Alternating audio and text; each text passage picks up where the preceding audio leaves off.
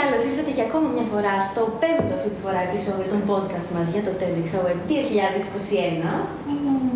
Και μετά από μία μικρή παύση, είχαμε τη γυρίσματα του event μας πριν από λίγο καιρό και τρέχαμε μόνο αυτά. Αλλά τώρα είμαστε back on track και συνεχίζουμε με το 5ο επεισόδιο. Και στην παρέα μας έχουμε σήμερα τον κύριο Γιάννη Καλογεράκη. Ευχαριστούμε πάρα πολύ που είστε εδώ μαζί μας. Και σήμερα θα μιλήσουμε για κάτι το οποίο γνωρίζετε πάρα πολύ καλά, για τον άνθρωπο στο κέντρο της εκπαίδευσης, της εργασίας και της ζωής γενικότερα. Πάμε να αρχίσουμε με τις πρώτες ερωτήσεις, Αναστασία. Αλλά πριν ξεκινήσουμε γενικά λίγο στα πιο βαθιά, να γνωρίσετε και το κοινό μας καλύτερα εσάς και τη δουλειά σας, θέλουμε να μας πείτε με τι έχετε ασχοληθεί, ποιο είναι το background σας και πώς έχετε έρθει μέχρι εδώ πέρα. Πόσο γρήγορα, γιατί είναι πολλά. Εγώ ξεκίνησα να σπουδάζω φωτογραφία και αυτό δεν άρεσε στο χωριό μου στην Κρήτη, φωτογράφηκα σε κάτω και τελικά σπούδασα, όχι αυτό ήθελα, τελικά να σπουδάσω ναυπηγός, σπούδασα ναυπηγός μηχανολόγος μηχανικός, το μάστερ μου σε οργάνωση διοίκηση ανάπτυξη ανθρώπινου δυναμικού και το διδακτορικό μου στη εργοδική, 15 χρόνια στην Αγγλία, εκεί εργάστηκα, εκεί σπούδασα, ήρθα στην Ελλάδα, ανέλαβα διάφορες επιχειρήσεις, έζησα σε διάφορα κράτη, Ισραήλ, Αμερική και μέσα από όλο αυτό το ψάξιμο κατάλαβα ότι πίσω από ένα κοντρόλ, πίσω από ένα προγραμματιστή του ρομπότ, πίσω από ένα πληκτρολόγιο, πίσω από ένα γράφημα είναι ένας άνθρωπος. Οπότε σε εστιάσουμε εκεί, είπατε. Και αν αυτός ο άνθρωπος δεν είναι δυναμωμένος, δεν είναι σωστά αναπτυγμένος, τότε όλα τα άλλα μπορούμε να βάλουμε μπιπ, να τα μπιπ έσω. Όλα τα άλλα είναι άχρηστα γιατί αυτό είναι το πιο σημαντικό και χαίρομαι όταν συναντάω αυτούς τους ανθρώπους. Δηλαδή, ένα χαρακτηριστικό που κάνετε όταν παρουσιάζει και λέει κάνει, γυρίζει και σε κοιτάει. Τι ωραίο που είναι αυτό! Τι ωραίο που είναι αυτό! Να σε καλά. Ο άνθρωπος λοιπόν πάνω απ' όλα και έτσι κατέληξα μετά τις σπουδές μου ότι δεν θα ασχοληθώ περισσότερο με το επιστημονικό μου αντικείμενο, αλλά θα ασχοληθώ με το πώς να κάνω τους ανθρώπους να βγάλουν από μέσα τους το καλύτερο κομμάτι του εαυτού τους. Τώρα σε πόσες εταιρείες, πόσες επιχειρήσεις, πόσα κράτη. Αφού εκεί κατέληξα. Άρα αυτό με φέρνει και σήμερα εδώ. Και αυτό είναι πάρα πολύ ωραίο που περιγράφεται. Θέλουμε να μάθουμε, ως παιδιά της ομάδας που παρουσιάζουμε ένα event που λέγεται Hiking φέτος, ποιες ήταν οι αλκιονίδες μέρες στην καριέρα σας, ποιο ήταν το καθοριστικό σημείο, η καθοριστική στιγμή. Wow, θα βγάλετε από μένα πράγματα τώρα που δεν έχω ξαναπεί. Γι' αυτό είμαστε εδώ. Και το κάνετε πολύ καλά. Χαίρομαι γι' αυτό. Λοιπόν, κοιτάξτε. Μέσα στην πορεία αυτή, το να προσπαθείς να αναπτύξεις άλλους, τη μέθοδο την ξέρω, την έχω δοκιμάσει, το κάνω πολύ καλά τώρα 39 χρόνια, αλλά το συγκλονιστικό. Τι είπα, κόψτε το κάνω πολύ καλά, την έφερα. Το κάνω 39 χρόνια, αλλά στην πορεία αυτή, χωρίς να το καταλάβω, έχω δώσει κάτι χαστούκια στον εαυτό μου, που γι' αυτό για μένα ήταν η ημέρα, πες το στα αγγλικά, hiking. Λοιπόν, το συγκλονιστικό λοιπόν είναι ότι μέσα σε αυτή τη διαδικασία ρωτάω κάποιον, πήγα να πω ασθενή, ρωτάω λοιπόν κάποιος τέλεχος, επειδή θέλω να τον κάνω να βγάλει από μέσα το δυνατό κομμάτι της υπόστασής του, του λέω, ξέρεις, στο τέλος της ζωής μας έρχονται και μας τυχιώνουν αυτά τα πράγματα που δεν κάνουμε. Που δεν κάναμε, επειδή ήταν και νεαρούλης, του λέω στις κοπέλες που δεν τις ζήτησες για χώρο, στις κοπέλες που δεν είπες αυτό, ξέρω εγώ, αυτά που δεν είπες στη μάνα σου, τα ταλέντα που είχες και δεν τα ανέπτυξες, προσπαθώ να του πω. Ναι, αυτά τα πράγματα που μπορούσες να έχεις κάνει και δεν είχες κάνει και τα οποία έρχονται και λένε στο τέλος, το λέω έτσι σαν ένα παραμυθάκι, να εμείς ήσταν μαζί σου, γιατί πιστεύαμε θα το έκανες, θα μας ανέπτυξες, θα έκανες όλα αυτά και τελικά τώρα θα πεθάνουμε μαζί σου. Τι κρίμα ρε παιδί μου, και όμως είσαι τόσο ικανός, εγώ είμαι της ζωγραφικής, εγώ είμαι του ποιήματος, γιατί δεν δοκίμαζα να γράψεις ποιήματα, θα ήσουν πολύ ικανός κτλ. Και βάζω ένα κατεβατό και τον βάζω να σκεφτεί. Αυτό που με χτύπησε έτσι φυσικά, καταλαβαίνετε, ότι σκέφτηκα εγώ. Είπα στη μάνα μου αρκετές φορές το σ' αγαπώ. Wow, εγώ είπα αυτό, είπα συγγνώμη, είπα αυτό, wow. Και από εκείνο το coaching session έφυγα εγώ με τα μούτρα κάτω. Τότε καταλαβαίνετε ότι δεν είναι καλό το session. Ναι. Τότε καταλαβαίνω ότι πόσα πράγματα έχουμε όλοι να κάνουμε και ότι κανείς Δηλαδή, αν νομίζεις ότι. Γιατί το καθηκόν ακαθορίζει, αλλά πρέπει να είναι λεπτά φυσικά. Αλλά είναι ότι πρέπει να προσπαθούμε να βελτιωνόμαστε συνεχώς. Και απλά καμιά φορά οι αλκιονίτες μέσα για μένα ήταν αυτές που χτυπάγανε και μου θυμίζανε ότι δεν είμαι τόσο καλός όσο νομίζω ότι είμαι και έχω πολύ δρόμο απέναντί μου. Και τότε πραγματικά κατάλαβα μέσα μου τι είναι το 90 του δεν είναι. Δεν είναι μόνο για να το γράφουμε με μαρμάρινες πλάκες, είναι για να το νιώσουμε. Και αυτή η ταπεινότητα τελικά σου ανοίγει μία όρεξη να ψάχνεις, να ρωτάς. Αυτό για μένα ήταν καθοριστικό, γιατί το έκανα σε άλλους, αλλά το έκανα και στον εαυτό μου. Και είναι εκεί η στιγμή που ερωτεύτηκα το επάγγελμά μου και λέω: ένα λεπτό, εδώ είμαι. Δεν αλλάζω, δεν φεύγω, εδώ είμαι. Και αυτό είναι και η κινητήρια δύναμη, πιστεύω. Αυτό ακριβώς. Εμένα, αυτό που μου φάνηκε πολύ ενδιαφέρον, αυτό που είπατε, είναι ότι αυτή η καθοριστική στιγμή ήταν ένα συναίσθημα. Αυτό, η ταπείνωση που νιώσατε εκείνη τη στιγμή, ότι πρέπει να υπάρχει το humbleness που λέμε. Μπορώ να σου πω ότι έκανα έτσι για να μην βγει το δάκρυ εκείνη τη στιγμή, γιατί ήταν συγκλονιστικό. Ο πατέρας μου με ρώτησε κάποτε αν.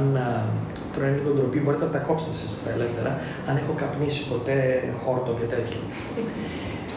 Και βγάζω παραπάνω, τι με ρωτάς. Και δεν του απάντησα ποτέ. Και η απάντηση είναι ναι, αλλά επειδή εγώ δεν καπνίζω, έκανα εμετό και δεν θέλω να το ξαναδώ. Και σας λέω τώρα έτσι ένα αστείο παράδειγμα, και δεν το είπα ποτέ. Όταν λοιπόν έφυγε, αισθάνεσαι αυτό το κενό μέσα σου. Και αυτό δεν γεμίζει, μόνος τρόπος για να γεμίσει είναι να προσπαθήσεις να μην αφήνεις άλλα κενά σε άλλους γύρω σου, αγαπημένους φίλους. Και λέω, κοίτα να δεις τελικά, ακόμα και αυτό μου διδάσκει και με κάνει εμένα να το πιάσω αλλιώς, να το δω αλλιώς. Αυτό ακριβώς που περιγράψατε μου θύμισε σε μία ψωμία σας που έχουμε πει. Πίστευα αυτό που σκέφτομαι. Δεν ξέρω, θα δούμε. Είχατε αναφέρει ότι κάποτε, αν όχι ο μεγαλύτερός σας μέντορας ή ένας καθηγητής σας, είχε πει ότι όποιος σταματά να προσπαθεί να γίνεται συνεχώς καλύτερος, πάβει να είναι καλύτερος. Ο Stephen Covey μου το είπε αυτό, ότι πρέπει συνεχώς, δεν πρέπει να σταματάει, είναι σαν το ποδήλατο, αν σταματείς πέφτεις. Είναι κάποια πράγματα που πρέπει να τα κάνουμε συνεχώς, δεν είναι ότι το έκανα, δηλαδή, ρωτάω καμιά φορά τώρα μεγάλα στελέχη, έτσι είπε, πόσες φορές λες τη γυναίκα σου ότι την αγαπάς, ας πούμε, την ημέρα. Και με κοιτάει, μου λέει: μία, δύο, ποιο είναι το στόχο. Η απάντηση είναι κάθε στιγμή, κατά ευκαιρία που βρίσκεις. Δηλαδή, και τους κάνω να σκεφτούν, πήγαινε και κάτω. Γιατί αν σταματήσεις να το λες, να το κάνεις, το γεγονός ότι το έχεις πει και το έχεις κάνει μια φορά δεν λέει τίποτα. Πρέπει συνεχώς. Πολύ σωστό. Είναι μια συζήτηση. Ισχύει. Τώρα, δεν ξέρω για την επόμενη ερώτηση, γιατί φαίνεται πιο business-like, αλλά είναι κάτι το οποίο έχουμε μεγάλη πορεία και οι δυο μας όταν βγάζουμε τις ερωτήσεις. Αλλά γενικά από την πολιτική σας καριέρα και όλα αυτά, που έχετε δουλέψει και στην Ελλάδα και στο εξωτερικό, δεν πιστεύετε ότι είναι οι θεμελιώδεις διαφορές που υπάρχει σε μια εταιρεία στην Ελλάδα και μια που βρίσκεται στο εξωτερικό? Ναι. Είναι πολύ καθοριστικό και συγκεκριμένο αυτό και θα χαρώ να σας το πω τώρα. Ναι. Είναι απίστευτα δυνατό, είναι fixed, είναι το πρόβλημα. Λοιπόν, ακούστε. Και σε αυτό που θα σας πω, φταίει το εκπαιδευτικό μας σύστημα. Πρώτα να σας πω τι είναι και μετά να εξηγήσω. Λοιπόν, το μεγάλο μας πρόβλημα είναι ότι δεν μπορούμε να δουλέψουμε ομαδικά. Και είμαστε ατομιστές και εγωιστές. Γιατί στο σχολείο σήκωνε η δασκάλα στο μάθημα και έλεγε «Πες Γιαννάκη το μάθημα». Οπότε εγώ σκορόμπλα και έλεγα το μάθημα και εκείνη τη στιγμή γύραγε η Αναστασία και έλεγε στην Κέλλη «Δεν μου λες, τι να το πού, το τελικά, πού το έχεις πάρει αυτό, από πού έχεις». Πήγα λέγω «Ισυγέσεις με τα μπουζάκια». Απλά έλεγα εγώ το μάθημα και η δασκάλα σας έλεγε «Ισυγέσεις εσύ δύο». Και έλεγα «Δεν εγώ το πήρες εδώ». Δηλαδή μιλάγατε, αφού του πήρες να το κάνω, πολύ ωραία να το κάνω, αφού το πήρες. Σταματήστε να το κάνεις, έλεγε η δασκάλα, συνέχισε Γιάννη, έλεγα εγώ το μάθημα. Πίστεψε ποτέ κανένας μαθητής στο σχολείο ότι όταν με σήκωσε η δασκάλα έπρεπε οι συμμαθητές μου να ακούνε? Όχι, η δασκάλα έπρεπε να με ακούει για να μου βάλει βαθμό. Αν όμως έλεγε η δασκάλα, σήκω Γιαννάκη να πεις το μάθημα, αλλά δεν θα βαθμολογηθείς. Θα βαθμολογηθείτε όλοι εσείς, ανάλογα με το τι καταλάβατε. Τότε να τα αυτιά σας. Και θα σου λέγει ένας παππού, τον πήρα αυτό που κάτσε, όσο σήμερα θα πάρω βαθμό, μην μου πεις. Και θα μαθαίναμε να ακούμε. Και εμείς δεν έχουμε μάθει να ακούμε. Και το αποτέλεσμα είναι ότι μεγαλώνουν, πάνε σε εταιρείες, πάνε, γίνονται γενικοί διευθυντές, κάνουν οικογένειες, κάνουν παιδιά και χωλένουν σε αυτό μου έχει κάνει μεγάλη εντύπωση. Δηλαδή, πρώτη μέρα στο πανεπιστήμιο, πρώτος μήνας, πρώτο έτος, γυρίζω και ρωτάω έναν προφέσορα, του λέω, excuse me, professor, και του κάνω μια ερώτηση. Και μου λέει, oh, let me think. Και λέω, you think, βλάκας είναι αυτός. Γιατί στην Ελλάδα είχα μεγαλώσει, την απάντηση την ξέρεις πριν σου κάνω την ερώτηση. Ένα εμπάγκας καθηγητής. Και αυτός λέει, πολύ ωραία αυτή η ερώτηση. Μου λέει, κάτσε να σκεφτεί, δεν το είχα σκεφτεί ποτέ. Εγώ, ταπεινός εγώ, ρώτησα εσένα και μου κάνεις αυτό. Τότε εγώ είπα ότι δεν είμαι καλός καθηγητής. Μου πήρε πολλά χρόνια να καταλάβω ότι αυτός μου δίδασκε. Ταπεινότητα μου δίδασκε, δεν τα ξέρουμε όλα. Με έκανε και εμένα να σκεφτώ, γιατί αμέσως μετά μου έλεγε. Τέλος πάντων. Λοιπόν, η απάντηση στην ερώτησή σας είναι ότι βρίσκω τεράστια διαφορά σε αυτό, ότι εμείς έχουμε μάθει να δουλεύει ο καθένας μόνος του, δηλαδή είμαστε μια ομάδα να κάνουμε ένα project και λέω λοιπόν παιδιά πηγαίνετε για μπάνι, να το κάνω εγώ γιατί θα τσακωθούμε τώρα μέχρι να το κάνω. Όχι ρε φίλε, θα γίνεις καλύτερος αν μάθεις να συνεργάζεσαι με τον άλλον. Συγγνώμη τι είπες εσύ, ένα λεπτοπέριο να τελειώσει πρώτα η Αναστασία και μετά. Να μάθεις να λες ένα λεπτό, είναι ωραία ιδέα. Και όχι με το που θα ξεκινήσεις να πεις και να πει άλλο του λέει πλακίες. Εγώ θα σας πω. Για λέει όχι, περίμενε να ακούσουμε την Αναστασία για να μας πει. Να ακούσουμε τον άλλο. Αυτό δεν το μάθαμε να το κάνουμε. Και αυτή τη διαφορά τη βρίσκω τόσο έντονα. Όταν εγώ μικρούλης εγώ να είμαι σε ένα στρογγυλό τραπέζι καλλιό και να μου λένε John, what do you think? Και λέω, what? Εγώ είμαι αλλοδαπός, κοντός. Τι λέω και τώρα εγώ, λέει εσύ. Και αν είναι δυνατόν να ρωτάω τη γνώμη μου. Το θέσατε πάρα πολύ σωστά και ισχύει ότι η εικόνα του κάθε καθηγητή, του οποιοδήποτε που είναι πάνω από εμάς ιεραρχικά, είναι πολύ μεγάλη αυθεντία και πάντοτε πιστεύουμε ότι έχει τις απαντήσεις για όλα και ότι στον δρόμο του πρέπει να ακολουθήσουμε χωρίς να κοιτάξουμε τι κάνουμε εμείς απέναντι. Πάντως, αν ήθελα να σε αναπτύξω, πες ότι σου έκανα τώρα εδώ πέρα καθοδήγηση, θα σου έλεγα εσύ τι νομίζεις ότι είναι αυτό που θα πω. Και θα ανάγκαζα το μυαλό σου να πάρεις στροφές, γύρω στο δευτερόλεπτο, πείτε στα έβγαζε. Και έτσι ξεκινάει η διαδικασία της μάθησης. Θα σου πω, εγώ θα σου πω σε ένα λεπτό. Θα σου πω, αλλά εσύ τι νομίζεις ότι είναι. Και όταν θα μου έλεγες κάτι που δεν ισχύει, δεν θα έλεγα «Α», θα έλεγα «Α, πολύ ωραίο αυτό». Και τι άλλο πιστεύεις, για να σε επανασκάψεις, να δουλέψεις. Έτσι θα αναπτύξω τον άλλο, έτσι, αναπτύσσεις το, όχι με το να σου πω εγώ την απάντηση. Εννοείται και γενικά, απλά τι καλό αυτό, κάνω και βρασό. Αλλά ουσιαστικά αυτό με την ομαδικότητα και όλα αυτά. Εγώ το βίωσα προσωπικά μέσα από το πανεπιστήμιο, αλλά όχι μέσα στις διαλέξεις, ούτε μέσα από τα project που μας έδιναν οι καθηγητές, αλλά μέσα από τις ομάδες στις οποίες έχω συμμετάσχει καθ' όλη τη διάρκεια. Και βλέπω ότι όντως εκεί πέρα, όταν βάζεις τον εαυτό σου να συνεργαστείς με άτομα της ηλικίας σου, μεγαλύτερη, μικρότερη, δεν έχει σημασία, ότι όντως εκείνη τη στιγμή προσπαθείς να καταφέρεις κάτι όλοι μαζί και να έχετε ένα συνολικό αποτέλεσμα. Και αυτό είναι πολύ πιο έντονο αν πάρουμε άντρες-γυναίκες. Γιατί ένας άντρας με δυνατή φωνή σε ταπώνει και εσύ λέει να ακούγεται κι εγώ. Δεν τον αφήνουμε. Ακόμα και στο ράδιο που ακούω καμιά φορά παρείτσα που είναι πολύ ευχάριστη, βλέπω έναν φορακλά να κυριαρχεί και να φαίνεται και εγώ να λέω σαν ακροατής άσε παιδί μου και την κοπέλα να πει τη γνώμη της, ας πούμε. Να ακούσουμε και τον άλλο τι έχει να πει. Αλλά λέω έχει δουλειά μπροστά του. Όλοι έχουν δουλειά μπροστά του. Είναι και ωραίο αυτό να το πιστεύει κάποιος, ότι τίποτα δεν έχει τελειώσει, ότι πάντα μπορούμε να εξελιχθούμε παραπάνω. Αυτό είναι. Εν μέρει απαντήσατε την επόμενη ερώτηση που θέλουμε να σας κάνουμε. Το πώς θα δίνατε εσείς έναν ορισμό για την ανθρωποκεντρική εκπαίδευση, πώς προσεγγίζουμε έναν άνθρωπο να του μάθουμε πράγματα. Πάρα πολύ ωραία ερώτηση, γιατί αυτό είναι και το αντικείμενό μου. Καταρχάς, να σας πω ότι εγώ δεν το σκέφτηκα αυτό. Εγώ το ανθρωποκεντρικό το έχει πρωτοποιεί ο Πρωταγόρας 3.000 χρόνια πριν. Και ακόμα και το Wikipedia που δεν το έχει πια σωστά, έχω στείλει εγώ να διορθώσουμε το λίγο τι είναι η ανθρωποκεντρική προσέγγιση. Δεν είναι κάνουμε τα πάντα για να είναι ευτυχισμένος ο άνθρωπος, αλλά είναι να εξετάσουμε πώς είναι ευτυχισμένος ο άνθρωπος. Δηλαδή, αν κόβουμε δέντρα στον Αμαζόνιο, εγώ θα επηρεαστεί ένα πνοή μου αργότερα, αλλά δεν θα είμαι καλά. Δηλαδή, δεν μπορώ εγώ εσένα να σε χτυπήσω για να είμαι εγώ καλά. Δεν είναι αυτό το ανθρωποκεντρικό. Είναι λίγο βαθύτερο και έχει να κάνει να γίνομαι ο καλύτερος που μπορώ να γίνω και όπως είπες και πριν, δεν έχει τελειωμό αυτό. Συνεχώς γίνομαι καλύτερος. Το ανθρωποκεντρικό έχει να κάνει ότι, θα σας το πω με πρακτικά παραδείγματα, έτσι. Οι άνθρωποι πάνε σε μια εταιρεία γιατί έχει ωραίο όνομα, έχει ωραίο λογότυπο, έχει ωραίο κολονάκια, παράθυρα, καρπέτα, γραφεία, αυτά και μετά φεύγουν λόγω ενός κακού προϊσταμένου. People leave people. Οι άνθρωποι φεύγουν από άλλους ανθρώπους, όχι από εταιρείες και από κολονάκια και από λογότυπα. Ο άνθρωπος θα με τραβήξει, ο άνθρωπος θα με διώξει, διευθυντής, Ο άνθρωπος διευθυντής θα με κάνει να ξενυχτήσω και να μην ζητήσω τίποτα.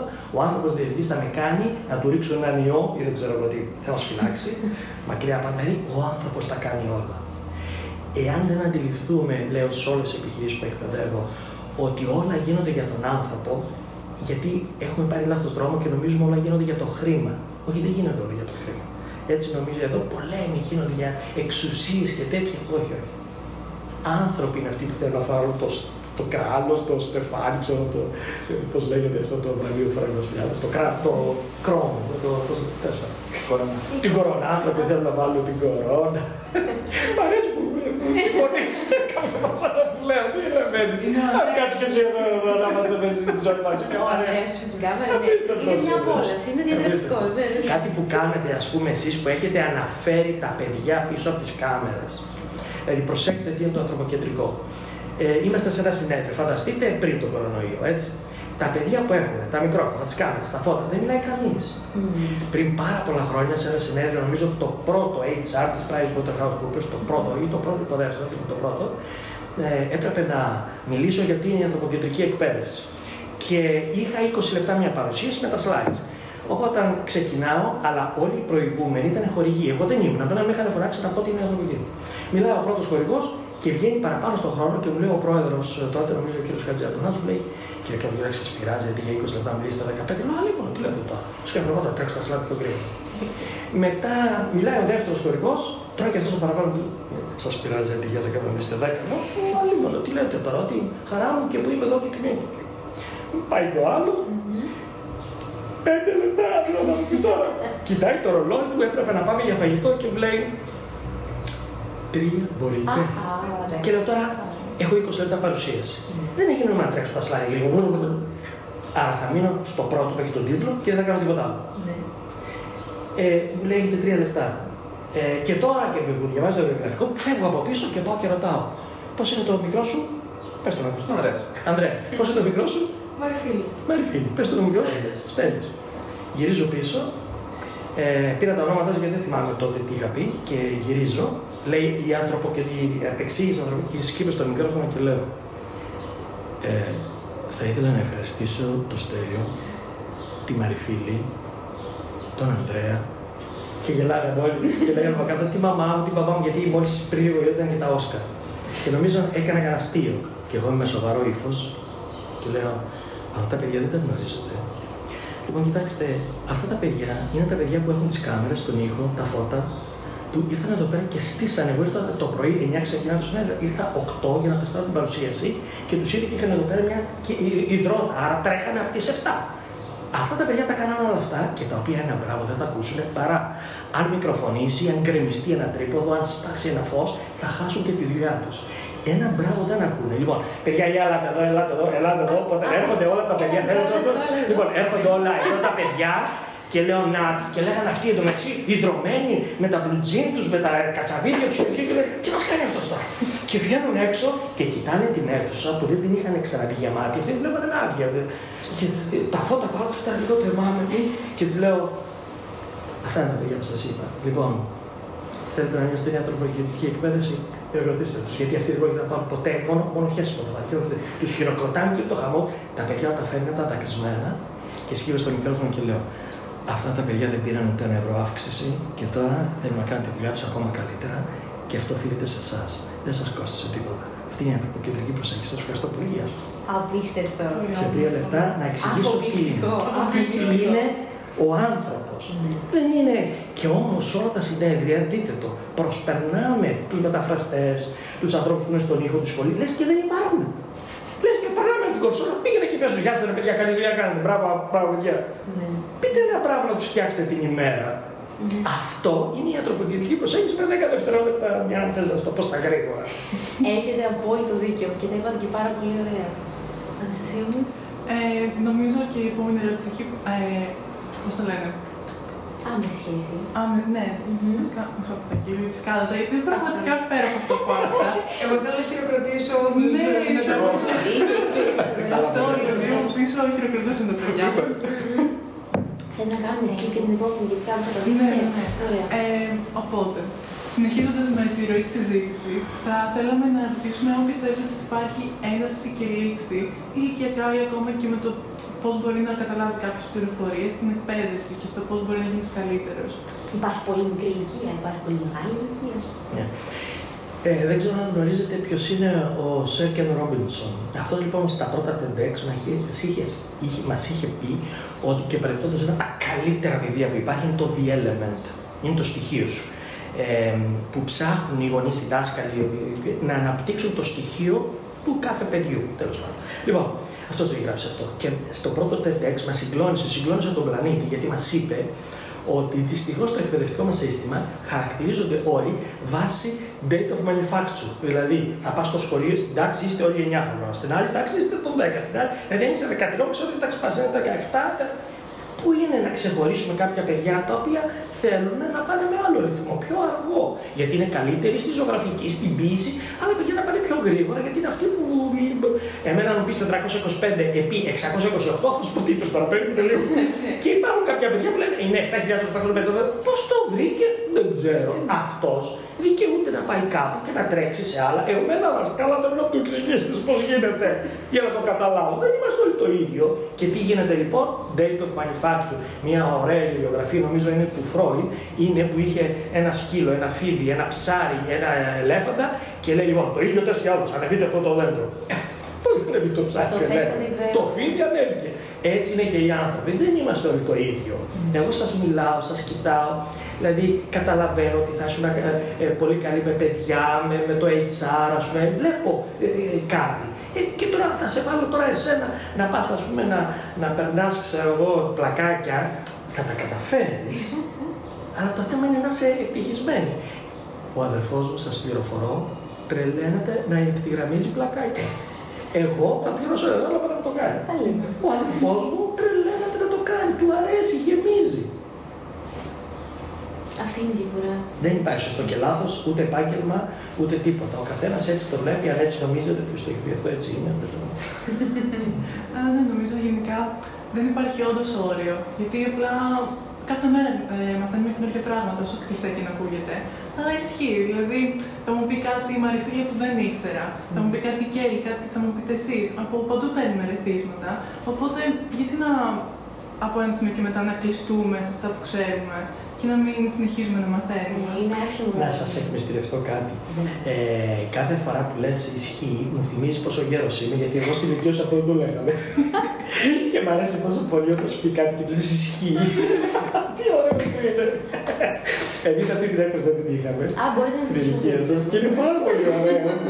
Είναι. Πάρα πολύ ωραίο. Ισχύει. Ισχύει. Δεν την τελικάνε. Προχωράμε σε μια ερώτηση η οποία είναι από τις αγαπημένες μου. Ας πούμε τώρα όλοι στη θέση του μελλοντικού καθηγητή, του μελλοντικού παιδαγωγού, αν δεν μιλάμε για σχολικό ίδρυμα, ποια τα χαρακτηριστικά που πρέπει να έχει ο άνθρωπος αυτός για να μπορέσει να μεταδώσει τη γνώση σε κάποιον άλλον? Αυτό είναι πολύ σημαντικό. Επιτρέπετε να αναφέρω ένα δάσκαλο, ας πούμε, τον Άγγελο τον Πατσιά, ο οποίος έχει πει ότι μεταδίδεις αυτό που είσαι και όχι αυτό που ξέρεις. Και εμείς έχουμε ένα εκπαιδευτικό σύστημα όπου πιστεύουμε ότι ο καθηγητής μεταδίδει αυτό που ξέρει. Όχι μεταφέρει και μεταδίδει και διδάσκει αυτό που είναι. Γι' αυτό η παροιμία μου, πιο δάσκαλο καθίσει τέτοια γράμματα τα μάτια, είναι πάρα πολύ σημαντική και χάσαμε το νόημά της. Το νόημα είναι, αν θες να διδάξεις άλλους, είτε είσαι προϊστάμενος, είτε είσαι δάσκαλος, είτε οτιδήποτε, πρόσεξε, γιατί όλα ξεκινάνε από σένα. Κι όμως εμείς έχουμε το ανάποδο. Προσέξτε. Εάν, ας πούμε, ο Στέλιος δώσει εξετάσεις στα γαλλικά. Ξέρεις γαλλικά? Δώσει στα γαλλικά. Ξέρω Στέλιο. Ναι. Και, ωραία. Στα ισπανικά. Ξέρεις ισπανικά? Ξέρω εγώ ισπανικά. Μπράβο, παιδιά, μπράβο. Λοιπόν, ας πούμε λοιπόν στα ισπανικά. Και δίνει στα ισπανικά και περνάει.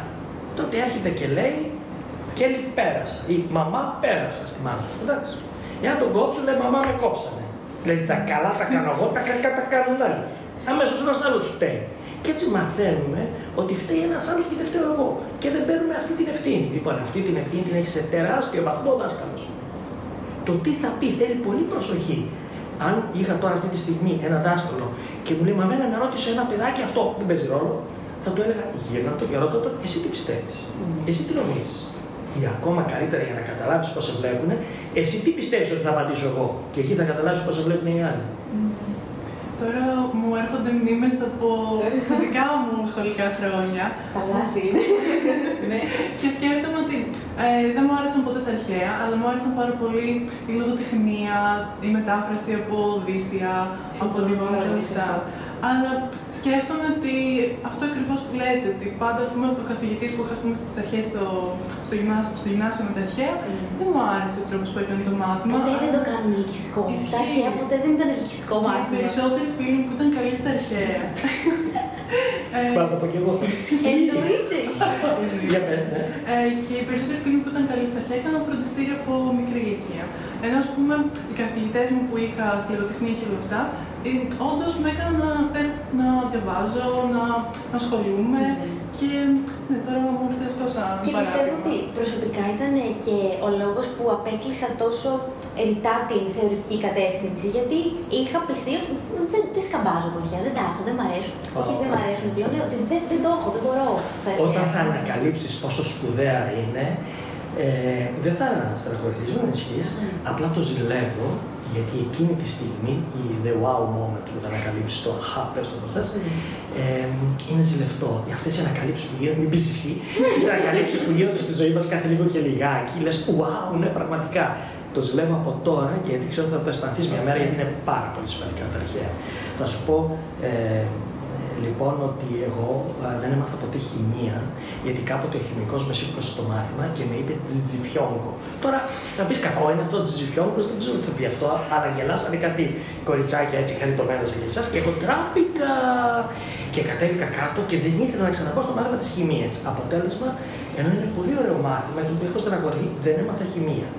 Αντιθέτως, αυτός ο μαθηματικός όταν μας έκανε στερεομετρία, με σήκωσε στον πίνακα, έλυσα ένα πρόβλημα με έναν τρελό τρόπο, πιο σύντομα από αυτό που λέει το βιβλίο. Μου λέει, τι έκανες ρε Καλογεράκης, πώς σκέφτεσαι έτσι τριδιάστατα, εσύ παιδί πρέπει να γίνεις κάτι. Εκεί άκουσα τη λέξη ναυπηγός, εγώ δεν ήξερα τι θα πει ναυπηγός. Νόμιζα ότι είναι ναυτικός, δεν ξέρω τι θα πει ναυτικός και γι' αυτό σπούδασα ναυτική αρχιτεκτονική, να ήμουν αρχιτέκτης. Και έφταιγε αυτός. Πόσο με επηρέασε όταν μου φούσκωσε το μυαλό ότι εγώ θα είμαι τέλειος σε αυτό. Γιατί αν μου το λέγανε ότι θα είμαι καλός και εδώ και εδώ, θα έκανα μια επιλογή. Πρέπει να έχουμε επιλογή. Δηλαδή ο δάσκαλος είναι καθοριστικός. Όμως, δεν ξέρω, αυτό υποθέτω ότι το βλέπουν νέοι αυτό, αλλά αν το δουν μπαμπάδες, είναι πολύ σημαντικό να το δουν γονείς, να ξέρουν ότι έχουν και αυτή η ευθύνη. Μεγάλη, το νούμερο 1 γιατί είναι βιολογικό. Οι γονείς σας έχουν μεγαλύτερη ευθύνη να σας αναπτύξουν. Ο δάσκαλος θα πει τα μαθηματικά ψυχιατρικά, αλλά οι γονείς έχουν μεγαλύτερη ευθύνη. Παρεμπιπτόντως μπορώ να πω κάτι, αλλά μην το κόψετε αυτό, παρακαλώ. Να πω σε τα παιδιά που δεν έχουν, όσους δεν έχουν έρθει και δεν έχουν κάνει σε αυτή την καρέκλα, παιδιά είναι πιο όμορφοι και πιο χαριτωμένοι. Σε κάποιον αισθάνεσαι τόσο ωραία, σαν να στους πίτες σου. Θα κοκκινήσουμε, σταματήστε, ευχαριστούμε πάρα πολύ. Μην το κόψετε αυτό, γιατί πραγματικά όλοι σας είστε μια καταπληκτική ομάδα, παιδιά, μπράβο. Είμαστε φιγούρες. Η Μαρφίλια, όταν διάλεξε το καλύτερο. Η Μαρφίλια, εγώ είμαι η καλύτερη. Και της το λέμε καθημερινά αυτό. Ωραία, τι ευχάριστο. Χαιρόμαστε πάρα πολύ. Να ξέρετε ότι αυτό βγαίνει μπροστά έξω πάντως. Αυτός είναι ο στόχος μας. Αλήθεια, αυτό είναι ο στόχος πάρα πολύ. Ευχαριστούμε πάρα πολύ. Σε σύγκριση και όλες με αυτό που είπατε, θέλετε αυτή είναι και τα χαρακτηριστικά του μαθητή. Πώς πρέπει να είναι κάποιος ανοιχτός για να λάβει αυτές τις πληροφορίες που παίζουν. Δεν μπορώ να μιλήσω σήμερα. Ωραία, να πω εγώ ότι νιώθω ότι θες να με ρωτήσεις. Ότι έχουμε απέναντί μας τον τέλειο δάσκαλο. Πιστεύετε ότι αυτό είναι αρκετό ή ακόμα και ότι ο μαθητής πρέπει να έχει κάποια χαρακτηριστικά για να μπορέσει να λάβει αυτή την πληροφορία. Κάνει τον τέλειο κρατή, λοιπόν. Μάλιστα. Πολύ ωραία, πάρα πολύ ωραία ερώτηση. Και εδώ τώρα θα ανατρέψουμε λίγο κάποιες σκέψεις που έχει ο κόσμος, γιατί η ανάπτυξη είναι πάντα εσωτερική υπόθεση. Άρα, είτε μου πεις κάτι καλό, είτε μου πεις κάτι κακό, το θέμα είναι εγώ θα το επεξεργαστώ. Εσύ μπορείς να μου πεις το καλύτερο πράγμα του κόσμου και εγώ να είμαι αλλού για αλλού. Άρα, έπεσε κάτω. Σε μένα οφείλεται. Εγώ όμως είμαι από την άλλη πλευρά, εγώ είμαι δάσκαλος. Που ξέρω, επειδή οφείλεται στον καθένα, εγώ δεν θέλω να το αφήσω αυτό στην τύχη του και πάω να τους τσιγκλίσω.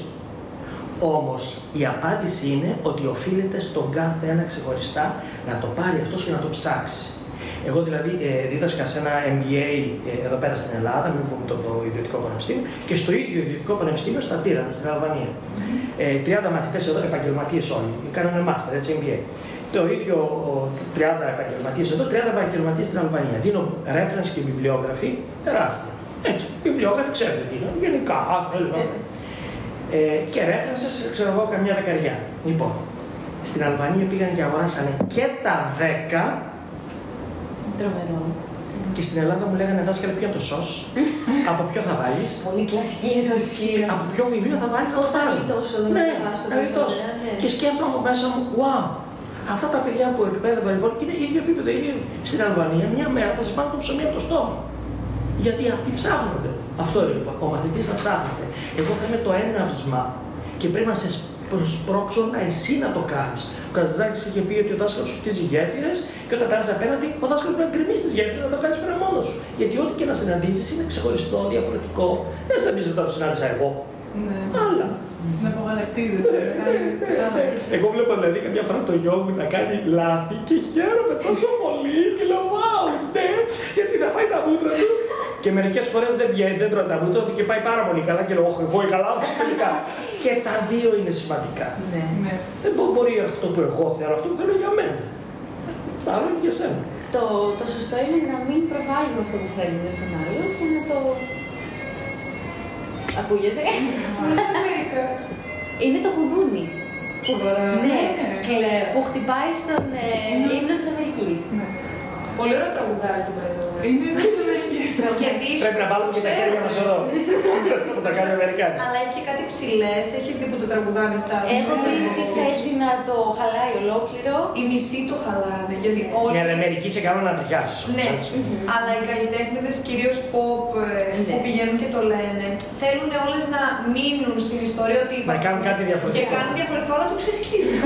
Πόσα διαφορετικά και κατηγορικά το είναι πολύ καλά. Η Μπιγιόνς είναι η Μπιγιόνς. Και συνεχίζοντας και πηγαίνοντας προς το κλείσιμο, έχουμε την ερώτηση του προηγούμενου καλεσμένου. Ναι, που ήταν η Διάννα, που είχε το ρομποτική φροντάμι, σε όσους το θυμάται, να πάτε να το δείτε. Και η ερώτηση της ήταν, άμα μιλούσατε τώρα στον 16χρονο εαυτό σας, τι συμβουλές θα του δίνατε για την πορεία τους στη συνέχεια. Νομίζω ότι ξέρω τι θα απαντήσετε. Ναι, για πες. Α, θέλετε να σας πω πριν να απαντήσετε. Ναι. Αυτό που πιστεύω ότι θα απαντούσατε ή σε αυτό που θα κάνατε reference τουλάχιστον, σε μία ομιλία σας, πάλι μιλούσατε έτσι, στο τέλος παίξατε ένα μικρό βίντεο δύο ανθρώπων που ήταν ηλικιωμένοι. Και... Το λέει ξύπνα, ναι. Το καρέκι που είχε δώσει την άδεια να το δείξω. Είναι... Και εγώ συγκλονίστηκα όταν το είδα, δηλαδή ξύπνα. Είναι πάρα πολύ ωραίο. Wake up λέγεται στο YouTube, να πάτε να το δείτε.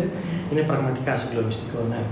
Λοιπόν, κοιτάξτε, θα πω τώρα κάτι. Λοιπόν, εγώ επειδή σας είδα και σας χάρηκα, δεν ήξερα ότι αυτή είναι η προηγούμενη, δεν θυμόμουν αν είχατε κάνει κι άλλο ενδιάμεσα, που δεν βγήκε ακόμα, αλλά το είδα και την ήξερα την ερώτηση αυτή, όμως δεν σκέφτηκα την απάντηση.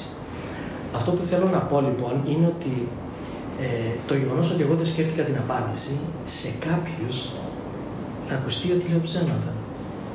Και ο λόγος που λέω ψέματα, κάνω μια deviation εδώ, είναι γιατί μας έχει φλωμώσει ο κόσμος από ψέματα. Δηλαδή κάποιοι φοβούνται να κάνουν το εμβόλιο, γιατί το είπε ο πολιτικός και η πολιτική λέει ψέματα. Έχω να πω το εξής ανέκδοτο, το ξέρετε. Λύκος στα πράγματα, λύκος στα πράγματα, και το πει ο λύκος, δεν το πιστεύει κανένας. Επειδή λοιπόν γύρω μας υπάρχει πολύ ψέμα, τίνουμε και εμείς να μην πιστεύουμε. Άρα, εγώ τώρα που λέω, παιδιά το άκουσα, αλλά δεν έχω σκεφτεί τίποτα, κάποιοι λένε ψέματα λέει. Γιατί μας έχει φλωμώσει η κοινωνία να μας λένε ψέματα. Κλείνει η παρένθεση. Λοιπόν, όντως δεν έχω σκεφτεί τίποτα, αλλά όντως έχω τόσα πολλά να πω. Δηλαδή, η ερώτηση τι θα έλεγα στο 16χρονο εαυτό μου. Θα του έλεγα να μην φοβάται τα λάθη, να μην κάνει λάθη. Βασικά θα ήθελα να του πω προχώρα, σπάσω το κεφάλι σου έτσι όπως θα γίνει τελικά. Θα το κάνεις, έχω χάσει λεφτά, έχω κάνει λάθος πράγματα. Όλα αυτά μας δίνουν εμπειρίες. Δηλαδή, λέω ας πούμε σε κάποιον νέο, πήγαινε ρε παιδί μου και πες ξέρω εγώ, πες ότι σε βλέπω πρώτη φορά στη ζωή μου και έρχομαι και σου λέω, γεια σου Γιολάντα, και μου λένε, τι είμαι η Γιολάντα, Ποια η Γιολάντα. Να σου πω, επειδή εγώ είχα μια φίλη Γιολάντα, μα και δεν της είπα κάτι, παιδιά, να τη πω να κάνω μια πρόβλημα στα πω μαζί σου. Δεν πήγε λέει, Γιολάντα, μου είσαι τόσο κλικιά, του έτσι. Κάνε μια ερωτική εξομολόγηση ζωή, δεν άκουσα έτσι. Το πιο πιθανό να σου πει, δεν μα πει, δεν μας αφήνει ήσυχου. Παράτα μας. Είναι πολύ πιθανό. Εσύ είσαι καλό παιδάκι, θα πεις για λέει, Γιολάντα, και δεν ξέρει, μπορεί να το κάνει με εννοή και θα το λυπώσω. Και θα το λυπώσω. Ναι.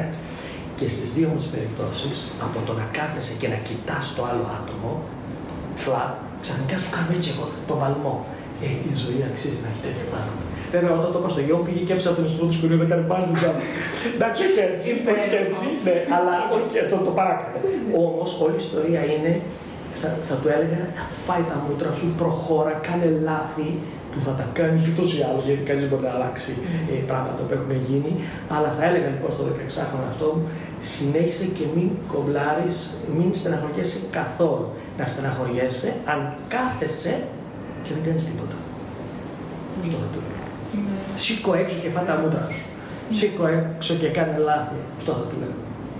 Νομίζω ότι περισσότεροι φοβόμαστε να το κάνουμε, αλλά είναι αυτό που αξίζει περισσότερο για να μπορέσουμε να γίνουμε καλύτεροι. Όλοι φοβόμαστε. Λοιπόν, προσέξτε.